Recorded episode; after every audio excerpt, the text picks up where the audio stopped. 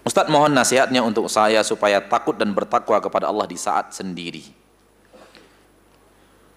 Orang yang takut kepada Allah di saat sendiri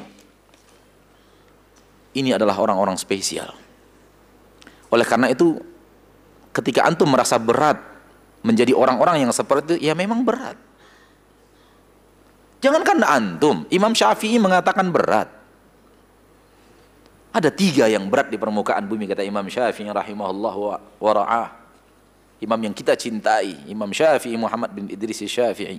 Ada tiga yang berat di permukaan bumi. Salah satu di antara yang tiga itu khasyatullahi fil khalwati fi fi fi sirri wal alaniyah. Selalu takut kepada Allah, takwa kepada Allah pada saat sendiri atau pada saat dilihat orang lain. Kalau Imam Syafi'i mengatakan berat, antum mengatakan tidak berat, hebat kali antum. Justru ketika antum mengatakan berat, ya memang berat. Namun bukan berarti tidak bisa. Karena Allah mengatakan bisa, di dalam Al-Quran mengatakan bisa. Orang-orang yang takut kepada Allah ketika mereka sendiri, ketika tidak ada yang lain yang melihatnya. Namun ingatlah saudaraku, kalau antum tahu agama antum yang sebenarnya. Kalau antum benar-benar belajar dan menghayati agama Islam yang hakiki ini, antum akan sampai kepada poin bahwa antum tidak pernah sendiri. Antum tidak pernah sendiri. Kapan kita sendiri? Coba. Tanpa ada yang tahu apa yang kita kerjakan. Kapan? Ada malaikat bersama kita.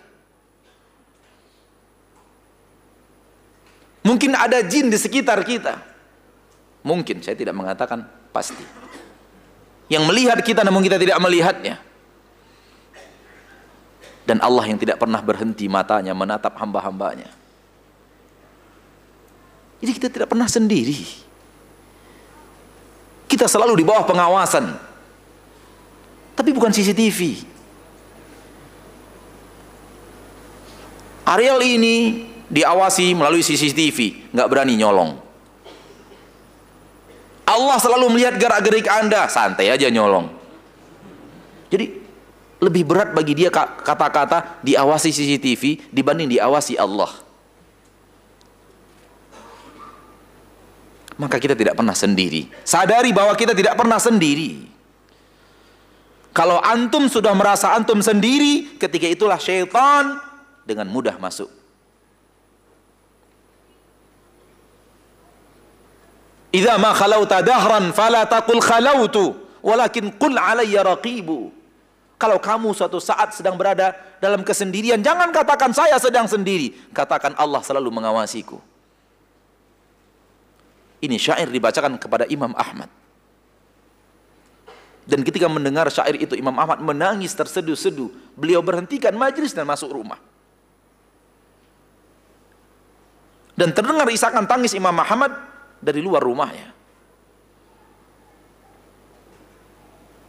Karena orang yang diberikan sentuhan iman oleh orang lain imannya bangkit. Kita tidak pernah sendiri saudaraku. Kapan kita sendiri? Maka jangan pernah antum merasa antum pernah sendiri. Akan tetapi itulah iblis yang selalu menggoda kita dan membuat kita lupa kepada Allah yang mengawasi kita. Kita lupa kepada malaikat yang mencatat seluruh amalan kita. Maka selalulah hadirkan iman. Selalulah hadirkan iman bahwa Allah melihat kita. Allah itu sami' basir. Selalu mendengar seluruh kata-kata kita. Sehingga kita harus berkata-kata dengan kata-kata yang Allah dengar, yang Allah tidak murka. Allah itu basir, maha melihat. Sehingga kita ingin selalu dilihat oleh Allah dalam keadaan yang Allah tidak murka kepada kita. Ini implementasi daripada belajar Asmaul Husna. Bukan hanya sekedar tahu Allah melihat dan selesai. Bukan hanya sekedar tahu Allah mendengar dan selesai. Bukan. Implementasinya adalah bagaimana kemudian kita ingin selalu dilihat Allah di atas kebaikan. Bagaimana kita ingin selalu didengar kata-kata kita oleh Allah tidak di atas maksiat. Ini dia belajar Asmaul Husna.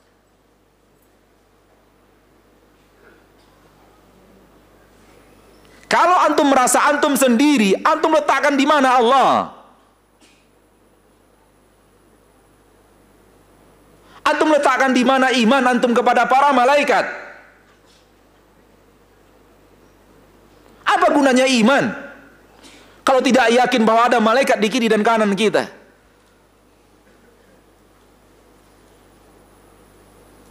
Maka kita tidak pernah sendiri. Antum tidak pernah sendiri. Maka jangan pernah merasa sendiri. Wallahu.